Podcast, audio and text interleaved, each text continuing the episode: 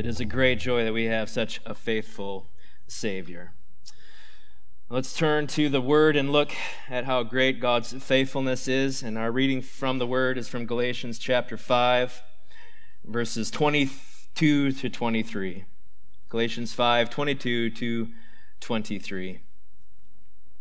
But the fruit of the Spirit is love, joy, peace, patience, kindness, goodness, faithfulness, gentleness, self-control. Against such things there is no law. It's God's word for his people today. You may be seated, and let's pray again and ask for God's help as we turn to his word. And so, Father, we praise you that you are faithful even when we are faithless. And so we pray that this morning you would show us your great faithfulness, and that your Spirit would grow the fruit of faithfulness in us for the glory of your name, in us and through us, we pray. Amen. I want to start us off by asking you a question this morning. Why are you here? And I know you're thinking, if I don't know, then we're all in a bit of trouble. And I am glad that I'm not preaching to an empty room, don't get me wrong. But I wonder, why are you at a worship service this morning? A quick scroll through social media, or maybe if you would ask people why they went to church throughout the week, you might reveal a wide range of reasons that people head to Sunday worship. In our country, there's a whole lot of people that go to church for the experience.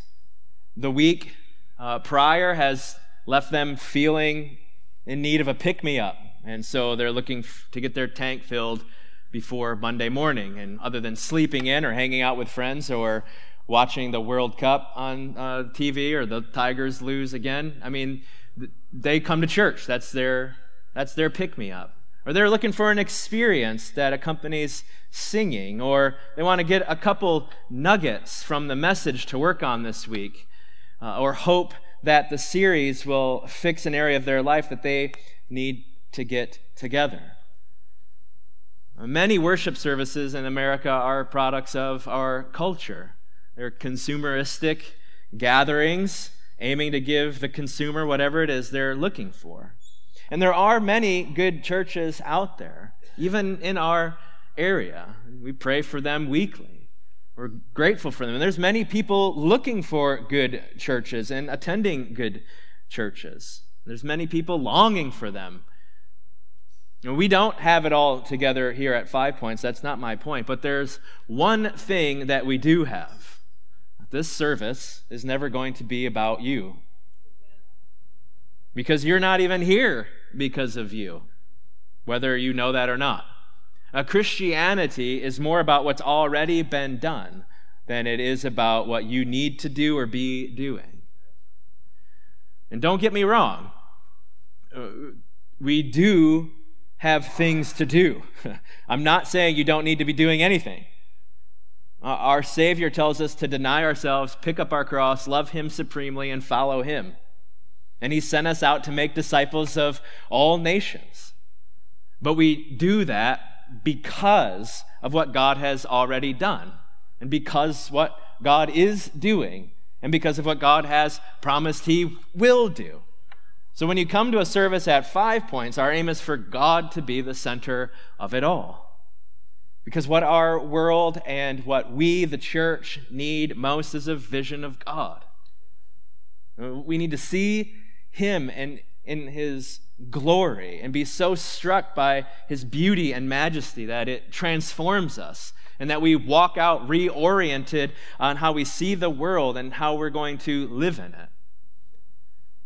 And so we're not here for a quick pick-me-up before your week gets started, or for you to get a couple tidbits to add to your repertoire, or as if the Bible's some self-help book.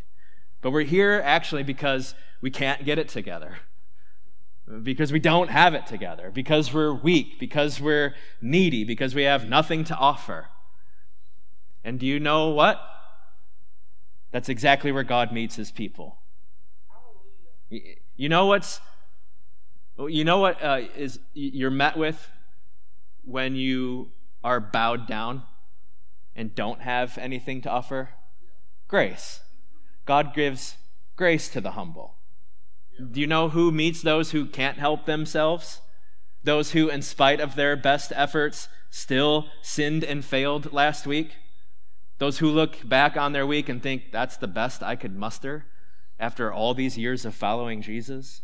Do you know who meets the weak and the needy and the unfaithful? Our faithful God. I remember during my seminary years, a Sunday morning at our church in Louisville, and feeling acutely that weakness and neediness. And we sang for the first time the song, I Will Glory in My Redeemer. And the truth of the gospel in that song struck me again like a ton of bricks as we sang one of my favorite lines from the song, this one, I will glory in my Redeemer, his faithfulness, my standing place. We're in this room because of his faithfulness.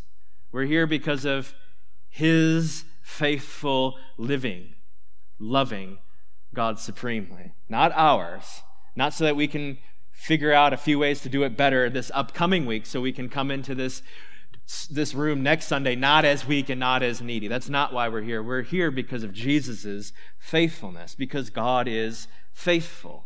And you and anything you've done or you could do are not the foundation of the Christian life. Our standing place, the bedrock of our faith is God's faithfulness. And because God is faithful, his Spirit grows the fruit of faithfulness in the lives of his people. And so as we've been going through the fruit of the Spirit, we're going to continue our structure that we've been following in previous Sundays. We're going to look at the root of the fruit of God's faithfulness, and then we'll see how the root produces the fruit of the Spirit of faithfulness in the lives of God's people. So we're going to see God's faithfulness and how that produces faithfulness in us. So let's start with the root of God's faithfulness, and we will start with the blatantly obvious. God is faithful. God is faithful. He is reliable. He is loyal. He is trustworthy. Now, last year, during the school year, Grace came home and she was telling us about a discussion they were having amongst her classmates after one of their Bible classes. And they were talking about that classic question, can God create a rock so large that he can't lift it? Now, I'm not going to answer that question for you. And so Now the room might be full, but you all might not be with me for the rest of the time. So stick with me. If you want to answer that question, I'll answer it afterwards. But let's not talk about the answer at first. I want to get to the conundrum, right? What's the conundrum in that question? Well, it's the Christian belief that God can do all things. God can do all things. But that's not literally true. It's not literally true. God can't do anything that's inconsistent with his character. So there actually are some things God can't do. The Bible tells us there are things God can't do in the literal sense. Yes, God can do all things, but not literally so.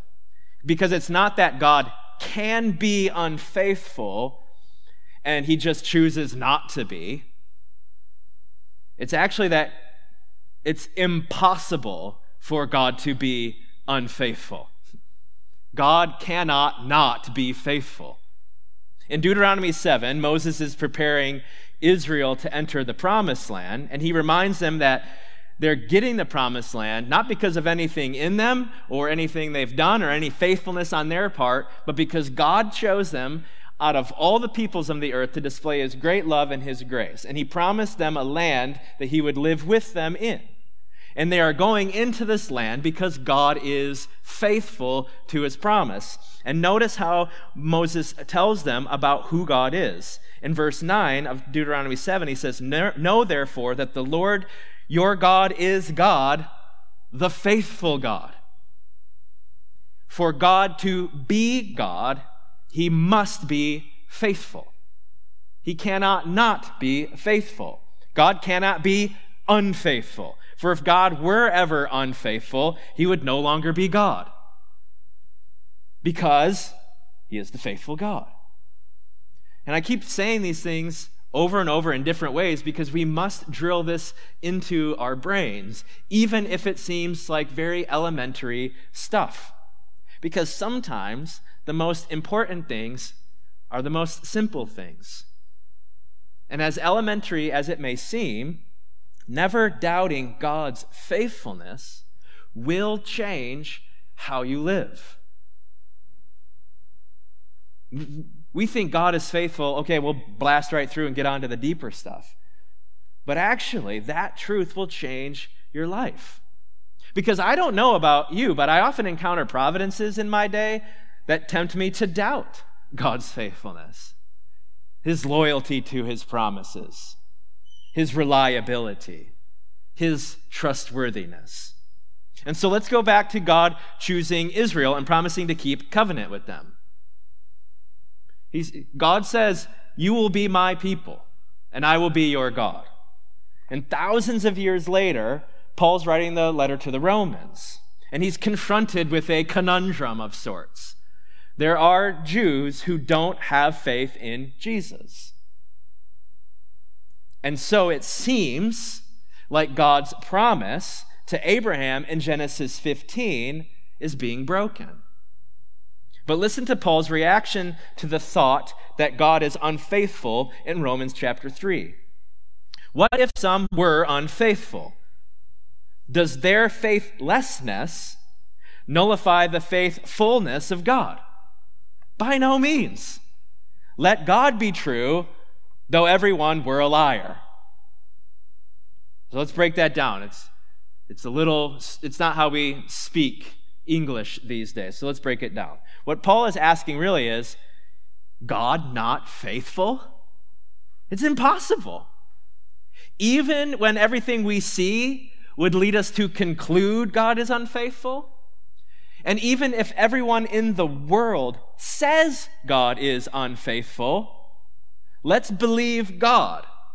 He says he is faithful. And let's believe that everything and everyone else is lying to us. If what we see and what we hear tempts us to doubt God's faithfulness, let God be true, and let's think everyone else and everything else that we're seeing is lying to us. In other words, will you believe your eyes or your ears, or will you believe God? 5 points. Know, therefore, our God is the faithful God. And this is not up for debate. Regardless of what you ever see or what you ever hear, God cannot be unfaithful. Fact. Which is why Paul so strongly reacts in Romans 3 to the thought that God might be unfaithful. And you realize, if you know the argument of the letter to the Romans, he doesn't explain how God's faithful for 6 more chapters. He's so disgusted with the thought that God's unfaithful, he just reacts strongly right away. He just says, you're wrong. It's not even up for debate. It's so not up for debate, I'm not even going to engage in it for 6 more chapters. God cannot be unfaithful. His reaction is, there's no way. Is that how you react? When you see things or hear things that tempt you to doubt God's faithfulness? Maybe you've encountered them even this week. Maybe even this morning. Have you ever put your hand on the stove or on a pan, and even though it wasn't hot, you jerked your hand back really quick because you're just so used to not touching the stove? Now, that's how Paul reacts in Romans 3. God unfaithful? Never. It's the instant reaction. He doesn't even have to think about it. You could wake him up in the middle of the night and ask him questions or show him things that might seem to make it seem like God is unfaithful, and he will groggily say, never, and then push you out of his bedroom, and we can talk about it in the morning. But that's the reaction, day or night, never. Yeah, but what about nope, never? Yeah. even if everything I see or hear points otherwise, I will not conclude there's a problem with God. There's either a problem with how I'm seeing it or what I'm hearing or how I'm understanding things. The problem always lies with me, not with God, when it comes to doubting his faithfulness. I must not be able to see everything, which we don't like to say, because we like to think we know everything and see everything. I must not be able to know all that's going on. I must not have all the information, because there's no way God could be unfaithful. That's our reaction.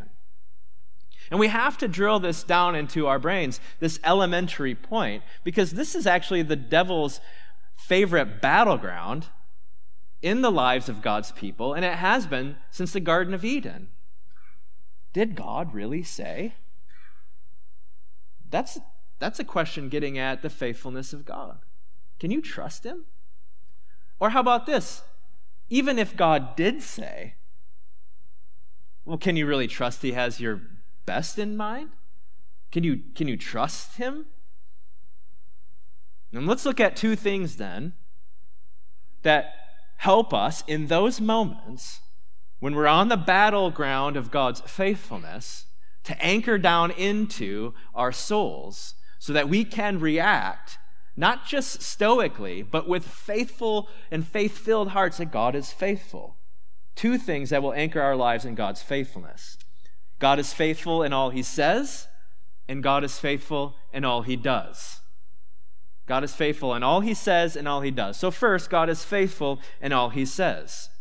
Because faithfulness is who God is, it's his nature, it's his character, then everything God says is true, is faithful. You can trust what God says. Numbers 23, Hebrews 6, Titus 1 say it in the negative term. God cannot lie. God cannot lie. There's something God can't do. God can't lie because who he is truth. He is faithfulness. And so since he is faithful, all he says is faithful. I mentioned last Sunday that a few of us had took Owen down to the Tiger game a few weeks ago. And on our way back to the car, there was a man in the middle of the street yelling at this group in front of us, trying to get them to follow him. And it kind of seemed like they knew him because he was saying, like they were saying his name or he said his name, something I can't remember. It kind of seemed like he thought he knew where the car was parked, but they all really knew where the car was parked. And so they're like, we're not going that way. We're going this way. And he kept saying, come on, you can trust me. Come on, you can trust me. And so, of course, I turned that into a teachable moment with Owen, because why wouldn't you at a Tiger game, right? I was like, Owen, if a grown man is ever trying to convince you that he's trustworthy, he's probably not. If he's begging you to trust him, especially at night, following him down a street in Detroit, don't follow the man. And he was like, yeah. He knew, right? That is not, that's not how God is. When it comes to God, we always trust what he says, because the God who cannot be unfaithful cannot lie. So all the circumstances surrounding that walk back to the car would make us think, I can't trust that. But in life, when all the circumstances in life might make me think, I can't trust that, we say, God cannot lie. I can trust what he says. Even when I don't know how God will prove himself yet again to be faithful, I can trust God's word. And that's such a glorious gift to us, because in a world where it's so hard to decipher what truth is, and in a world where who you can trust is often so hard to discern, God's faithfulness and all he says is a wonderful gift that we too often take for granted. God's word is a lamp to our feet. It guides us. It's a light to our path. It illuminates what's going on around us and in us, where we're to go, how we're to react, what we're to do. And it is a lamp and a light because God's word is truth. And so because God is faithful, so is his word. And because God is faithful, then what he says always matches what he does. His word always matches his character. So secondly, God is faithful in all he does. This too is so different than what we normally encounter in our world, isn't it? So often, the people we talk to, what they say doesn't match up with who they are or what they do. And that shatters trust. Well, that's never the case with God. He's always faithful in all he does. And listen to Exodus 34:6 tell us this. The Lord passed before him, that's Moses, and proclaimed, the Lord, a God merciful and gracious, slow to anger, and abounding in steadfast love and faithfulness. Now, I won't go into Exodus 34 again. We've done it so often in our series here in the Fruit of the Spirit. But again, this is God revealing himself to Moses on the mountain. And among all the things God wants to reveal about who he is, God demands that we know that he abounds in faithfulness. He overflows in it. He is so faithful. We should react like Paul every time we doubt it, because it's not just that he barely squeaks by the line of faithfulness. He overflows in it. He abounds in it. He cannot not be faithful. Everything that flows through him is faithfulness. God wants us to know that he abounds in it.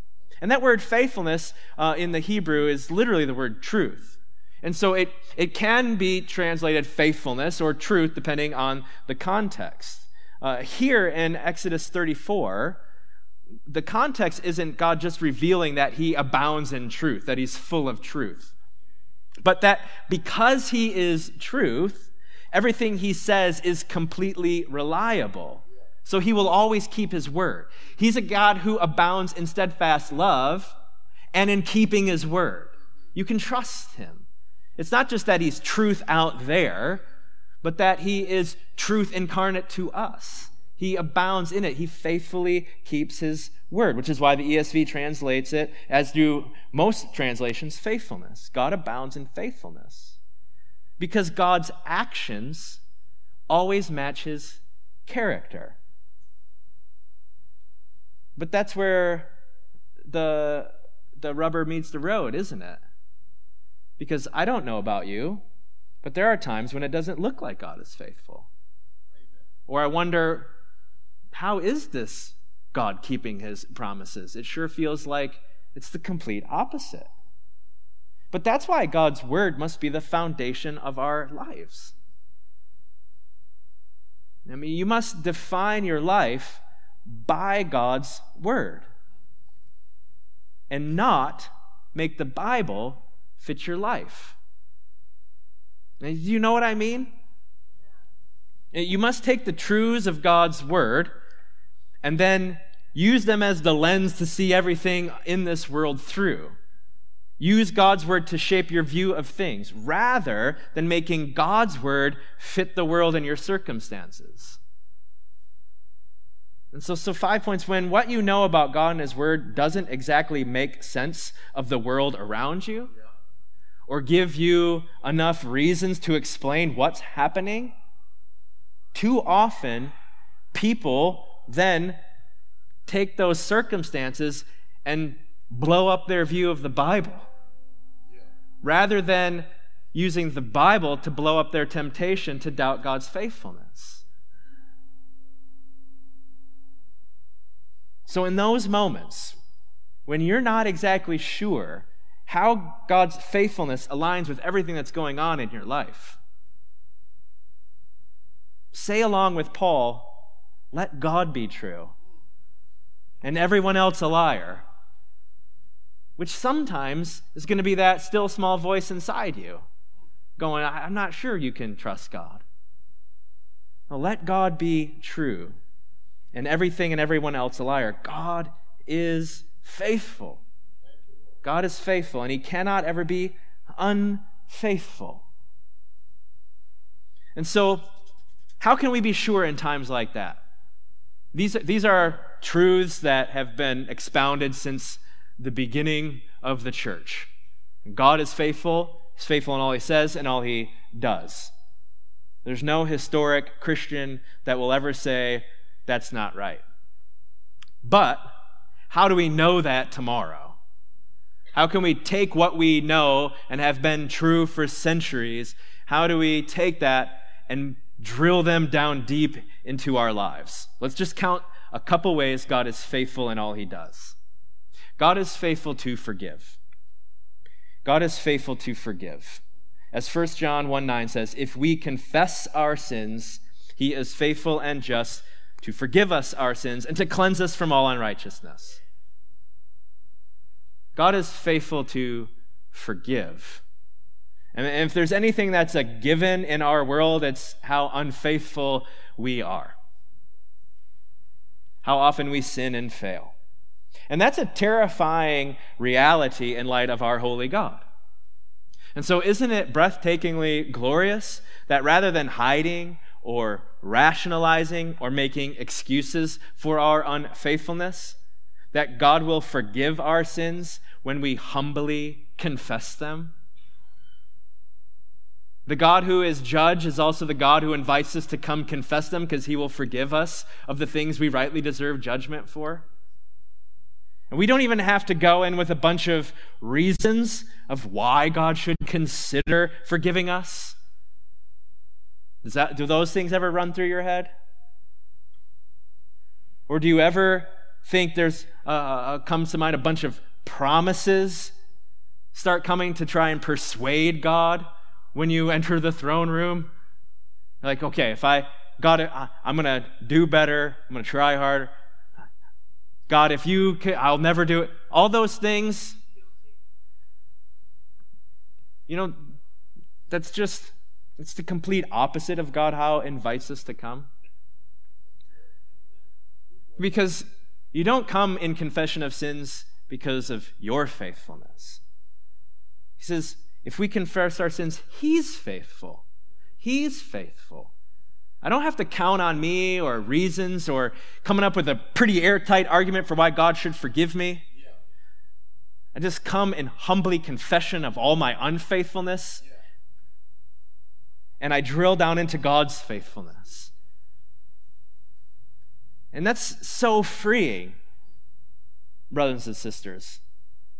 And again, in this context of Galatians 5, Paul's been talking about slavery and freedom, and that the flesh, things like going in, trying to work up a good enough argument for God to forgive you, that's slavery to the flesh.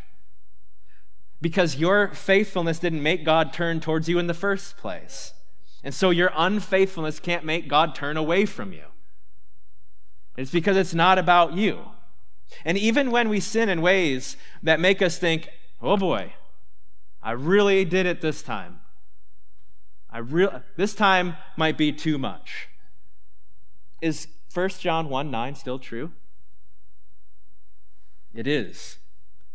Because we can be sure that when we go to God in confession, we won't be met with disappointment or shame or distance, or with a list of things that you got to go complete and then come back in and try again.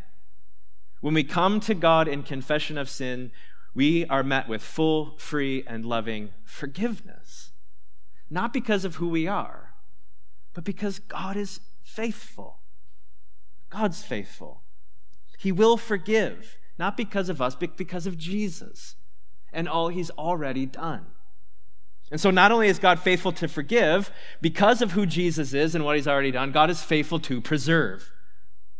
Another anchor for our souls is not only God's forgiveness, but how God preserves his people. God is faithful to preserve his people. That's why I love Philippians 1:6. I am sure of this, that he who began a good work in you will bring it to completion at the day of Jesus Christ. Our God is faithful to finish what he started. Some of you are like this. I'm like this. I have to finish things. I could hate a movie. I'm going to finish it. I could hate a book. I'm going to finish it.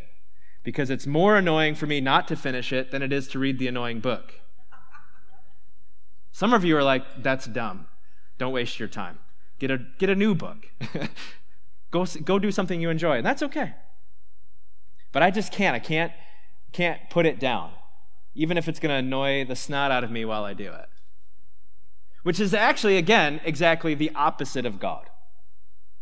That's not how God is finishing his work in us. Our God accomplishes all his purpose, including bringing his people all the way to the end into Christ-like maturity on the day of Jesus Christ. And he doesn't complete that work like I complete a novel I don't like. It's actually God's good pleasure to bring to completion the work of creation and then salvation, redemption, that he started in his people. And if we can be honest with each other for a little bit, we are annoying. Like, you know, you might not think you are, but if you have a true friend, they will tell you that you are sometimes. Because we're all annoying. We all have these little things that annoy. They're little annoyances. But even worse than that, we are people who fail greatly at times. And in those moments of little annoyances or great failures, how you think about God determines your next steps. If you think you have to get yourself right with God and that God's judging you on your faithfulness, well, then you're not going to go where 1 John 1:9 tells you to. But if your little annoyances and your great failures are just another opportunity for God to put on display his great faithfulness, as solemnly as you will enter confession, you will go. Because you know what's going to be met is God's love and grace. Our sin is just an opportunity for God to display his great faithfulness, which is why the focus of Philippians 1 is not you, but God. Paul's confidence rests not in our faithfulness or our ability to finally get it all together or our strength to make it to the end, but God's. We can be sure, not because of anything else, but because he is faithful to finish what he started. I mean, can you imagine if God only started us on the way to salvation and then left it up to you to figure out the way? And not only figure out the way, but then to finally make it to the end? I mean, if God was not faithful to complete the good work he started in us, the only thing we could be confident about is that we'd walk right back onto the way of death. But God is faithful. He faithfully completes what he begins. And so 5 points, God will never leave off his children, no matter how bad it gets, because our God never quits. He never fails. He's always faithful. You might feel like quitting. You will fail. And if God left you to yourself, surely you would quit and ultimately fail. But God never quits. Even in those moments when you doubt his love, even when you doubt that he knows what he's doing, God is bringing to completion what he started because he's faithful. And we can be sure that God forgives and saves and preserves his people. Because on the darkest day of human history, when evil men crucified the Son of God and laid him in a tomb, even in those moments, God was bringing to completion what he began before the foundation of the world, what he purposed before the foundation of the world, that through Jesus' life, death, and resurrection, God would save a people from their sin and death for the glory of his name. And in those moments, what those people meant for evil and what everyone could see around them was evil, God meant for good. Even though Satan thought he had won, even when all the disciples couldn't see anything but unfaithfulness and failure, even then God was faithful. He always has been, and he always will be. And so that is the root of God and his faithfulness. He is faithful in all he says and all he does. in creation and towards his people. And so that root then leads to the Spirit growing the fruit of faithfulness in the lives of God's people. And so I just want to highlight quickly three ways that the fruit of faithfulness is produced by the Spirit in the lives of God's people. Three ways. We're faithful to God, number one. We're faithful to God. Faithfulness as a fruit of the Spirit primarily shows up in our faithfulness to God. That's why Matthew 22 says this, "And he," that's Jesus, "said to him, you shall love the Lord your God with all your heart and with all your soul and with all your mind. This is the great and first commandment." The Spirit produces a faithfulness to God. But notice how this faithfulness begins. It doesn't begin with duty, does it? It starts with delight. It starts with our hearts.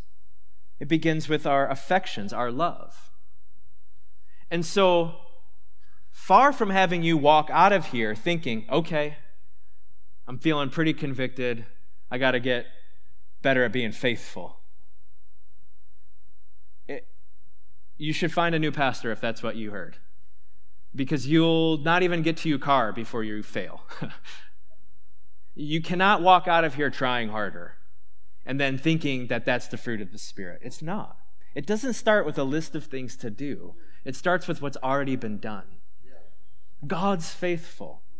And the more you meditate on God's faithfulness to you, the more that will fuel a deep love for God that will then deepen your faithfulness to him. So faithfulness is not first about your faithfulness. It's about meditating on how God has been so faithful to you. And then that fueling a deep love for God, which deepens your faithfulness to him. In other words, the more you see God's faithfulness to us, the more the Spirit will produce a deep loyalty to God in us. And we know this. And we have to do this looking backwards, don't we? You might not know how God is faithful right now. But can you remember a time when you also felt like that? And now looking back, you see how God brought you through? And this is why we need the church. This is why one of the reasons the covenant of membership says we will not neglect the gathering together regularly with each other. There might be providence after providence after providence after providence before I ever see how God was faithful through the first one. I might be knee deep in the next one and head deep in the third one. And so I need brothers and sisters that will remind me and say, God's faithful. Let me tell you a story. And so we need each other. Do not neglect coming together and engaging with one another, praying for one another, encouraging one another. Because you might be here not to get something from this, which is too often the American view of worship, but you might be here because God's going to have you walk into someone's life to hear about his faithfulness to you so that they can get through whatever they're going through and keep their eyes on him. So the more we meditate and help others meditate on God's faithfulness to us, the more the Spirit will produce a deep faithfulness to God in us. And how that works out leads to the second way the Spirit produces faithfulness in God's people. We're faithful to God's word. To be faithful to God, we got to be faithful to God's word. And now I don't mean that you will always perfectly love God with all your heart, soul, mind, and strength. And I don't mean that you will always perfectly keep God's word. We're not talking about perfection when we say we're faithful to God's word. We're talking about authority. We're talking about authority. Who has the final word about what you think, say, or do? Who? If you don't think this is a question of our age, then you're not paying attention. Our culture says you do. You do. You're your final authority. Be true to yourself. But that's a gospel of death. Which is why Jesus says in Matthew 4 that we don't live on food alone. We don't live on food alone, but on every word that comes from the mouth of God. So the Bible isn't just a list of things to do, it's life. It's life. And dying to self doesn't feel like life. Giving up the authority of our lives doesn't feel like freedom. It doesn't feel like life, but who is our authority? What will be your authority? Who gets to define what true life really is? Being faithful to God's word isn't easy, and our culture isn't going to make it any easier for us. But what will be our authority on the questions of our day, and any question that may come in any future day? Like, why did God make us embodied creatures? Why didn't he make us like angels? Why do we have bodies? Why were we made in his image? And why did he make us male and female only? Why? How? I mean, what is the purpose of our bodies? And then how are we to live in them daily? Like, how are we to live? What's the purpose of sex? And who gets to tell us what it is and the boundaries for engaging in it? Who gets to tell us when life begins and who gets to end it? And those are maybe easy ones. Those are maybe softballs for churches like ours. But who gets to tell us how to use our time? Who gets to tell me how I should spend my money? And we can just keep going on. Who is our authority? And so the Spirit's fruit of faithfulness is actually an unswerving loyalty to God's word as our final authority, as our ultimate authority, that he and his word will shape what I say, think, and do. And then ultimately, that leads to a third way. There's many more, but I think these three are some of the big ones. A third way that the Spirit produces faithfulness in God's people. We're faithful to God's mission.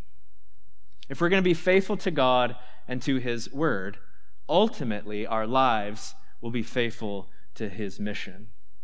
At the end of Matthew's gospel, Jesus tasks his people to go into all the world and make disciples by baptizing them in the name of the Father, Son, and Holy Spirit and teaching them all Jesus commanded them. We're to go to all nations and preach the gospel. And so one way to gauge the fruit of faithfulness in our lives is to gauge the degree of faithfulness in which we orient our lives around Jesus' mission. Is the fruit of faithfulness growing in you? One way to answer that question is, are you faithful to the mission Jesus gave his church? Why do we have today? And what are we going to do with it? Well, faithfulness to God and his word is being faithful to God's values. Faithful to God's values. And some of us think the sum of faithfulness is to only stand firm against the spirit of the age. And that is faithfulness, but that's only part of it. To stand for truth, yes. But too often in our time, standing in faithfulness is only standing against things. But part of faithfulness is also living in ways that our culture sees what the church is for, not only what we're against. And the church should not only be known what we're against, but also what we're for. And so let's not only be faithful in standing against the spirit of the age, but let's also be faithful in resisting the tyranny of the urgent. Because it's actually the tyranny of the urgent that too often knocks us off the path of God's mission. I'm not making disciples because I'm too busy, but really busy with things that don't ultimately matter. So let's be faithful in resisting the tyranny of the urgent, by ordering our lives around God's mission for the glory of his name to be seen and known and enjoyed by every people on earth. So as I close, and let me ask you to think about this in terms of a simple question. On the last day, Jesus has already told us what his people will hear on Judgment Day. Well done, good and faithful servant. Enter into the joy of your master. Now that's a simple question that helps us faithfully resist the tyranny of the urgent. And what I am about today, and in how I'm going about my business, is my life and my values aligning with what God values? Well, on that last day, will I hear, well done, good and faithful servant? That defining question will help us order and orient our lives every day around God's values and his mission. We want to hear those words, 5 points. And ultimately, we can have confidence that because God began a good work in us, he is faithful to complete it. But we can see his completing work in us as we're faithful to him and to his word and to his mission. So may the Spirit grant us the grace to be faithful to the God who has always been faithful to us. Let's pray. Father, we come once again amazed at who you are, how faithful you have been, how faithful you are, how sure we can be that you will always be faithful. And so we pray that as we gaze upon the glory of your faithfulness, that you would transform us into people of faithfulness, that your Spirit would grant us the grace to be more and more faithful as you make us into the image of our faithful Savior. And we pray these things so that our neighbors and the nations might see and know and enjoy you through your Son, Jesus Christ. And so we pray now as we come to this table, you would again give us a confidence not in us or in what we've done, but in your great faithfulness alone. Amen.